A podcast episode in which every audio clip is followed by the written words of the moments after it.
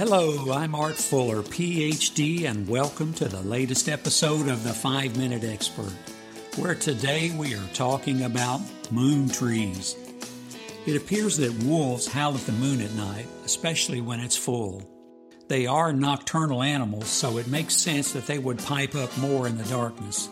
But they seemingly point their noses skyward and howl at the moon.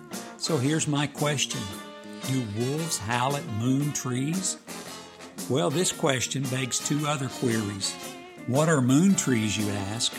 And are wolves actually howling at the moon for some reason? We'll explore both of these questions in the next five minutes on today's podcast. But before we turn our muzzles to this topic, I can hear howls of clamoring to learn about this week's sponsor, Canine Connections. There are lots of dating and mating sites out there today. Whether you're a senior, a farmer, or a Wall Street analyst, there's a service out there to help you find companionship. But what about your dog? Doesn't he or she deserve the same consideration? Canine Connections allows you to review thousands of qualified canines to find that perfect match for your pet. Got a corgi that would like to meet a husky? You can find them on Canine Connections. Try our app today.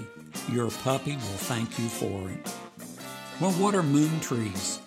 Moon trees are the result of tree seeds taken aboard the Apollo 14 lunar mission, which launched on January 31, 1971.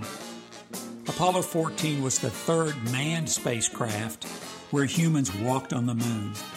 It entered lunar orbit on February the 4th, five days after launch. On the three man crew, Alan Shepard, Edgar Mitchell, and former U.S. Forest Service smoke jumper Stuart Roosa, who carried over 400 tree seeds with him as part of a joint NASA and U.S. Forest Service initiative. Roosa and his five varieties of seeds Douglas fir, loblolly pine, redwood, sweet gum, and sycamore orbited the moon 34 times. The seeds orbited the moon, but they were not landed on it. Why? Scientists wanted to know whether the seeds would be affected by their time in microgravity, including whether they would look the same and reach the same heights as their earthbound counterparts. Back in the early 70s, there were very few experiments done in space. Well, unfortunately, the container holding the seeds burst as Apollo 14 was decontaminated after landing back on Earth. The result? All of the seeds got mixed together. And on top of that, scientists thought they would no longer be viable.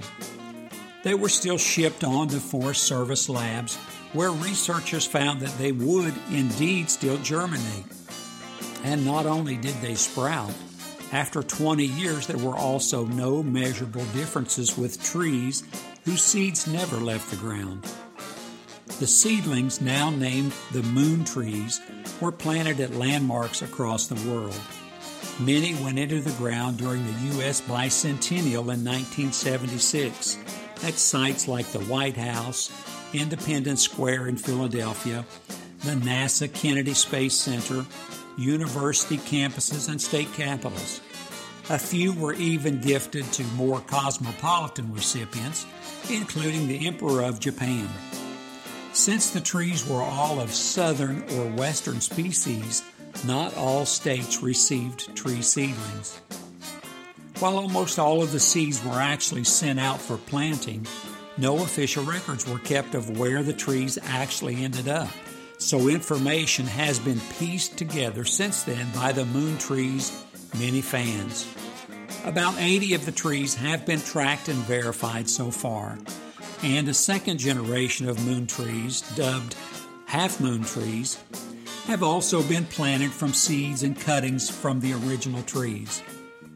Now, after over 40 years, there is no discernible difference between the two classes of trees, but at least a dozen have died, including the loblolly pine at the White House and a New Orleans pine that was damaged by Hurricane Katrina and later removed. So let's get back to the wolves. This connection between wolves and the moon comes from your ancestors' ancestors. Many ancient civilizations stretching back to the Neolithic age continually paired wolves with the moon in images and literature, which eventually evolved into today's popular belief. Hecate, Greek goddess of the moon, kept the company of dogs. Same thing goes for Diana, Roman goddess of the moon and the hunt. And Norse mythology tells of a pair of wolves that chase the moon and sun to summon night and day. But when wolves raise their muzzles toward the sky and release those blood curdling howls, is the message meant for the moon? Well, canine experts have found no connection between the phases of the moon and wolf howling. They point their faces toward the moon and stars because it's all about acoustics. Projecting their calls upward allows the sound to carry farther. Because of the high pitch and the suspension of notes, the sounds of wolf howls can carry as far as six miles in the forest. So, in answer to our original question, no, wolves probably wouldn't howl at moon trees. But the trees serve as a reminder of the accomplishments of the U.S. space program, as well as an inspiration to reach for the stars. Well, Larry, what do you have for us from the Peanut Gallery today? Andre from Bucharest, Romania, emailed us to discuss the wolf population in his country. Andre writes Wolves are protected by EU law in my country. It is illegal to kill them even though they kill sheep and small cattle. While this is unfortunate, what I want to make people aware of is werewolves. They do howl at the moon and are a real problem here when the moon is full.